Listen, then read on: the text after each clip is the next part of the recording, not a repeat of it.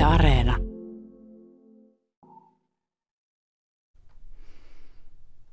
Tänään päivän mietelauseena kuullaan vuoden ajan vaihtumisesta eli talven vaihtumisesta kevääseen tekstiä Aleksis Kiven seitsemästä veljeksestä. Lepäsivät he kaikki nuotion leimutessa ja taivaan tähtien pilkkiessä. Mutta heidän ympärillään kuivettuneissa kuusissa paukahteli pakkanen, ja jylhässä metsässä veisailivat kylmät huokailevat tuulet. Ja aamun valjetessa läksivät veljekset hiihtelemään saaliinensa kohden kotoa taas, ja raskas oli heidän taakkansa, mutta hauska.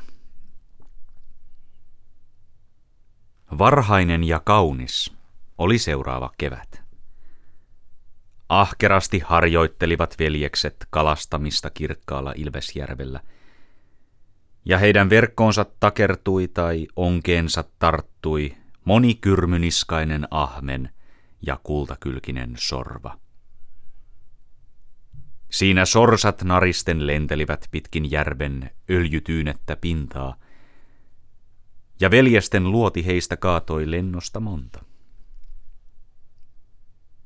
Kaunis oli kevät niin Ilvesjärven rannoilla kuin niituilla ja la- laihopelloilla Impivaaran pirtin ympärillä, jossa uhkea vilja rehoitti, kasvain päivien hohtavassa paisteessa ja öitten lempeässä viileessä.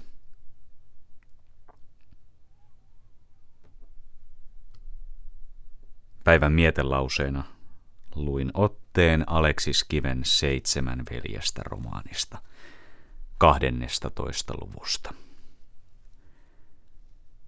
Kello lyö 12, kellonlyöntien ja uutisten jälkeen tiedeykkösessä puhetta historiasta ja historiapolitiikasta.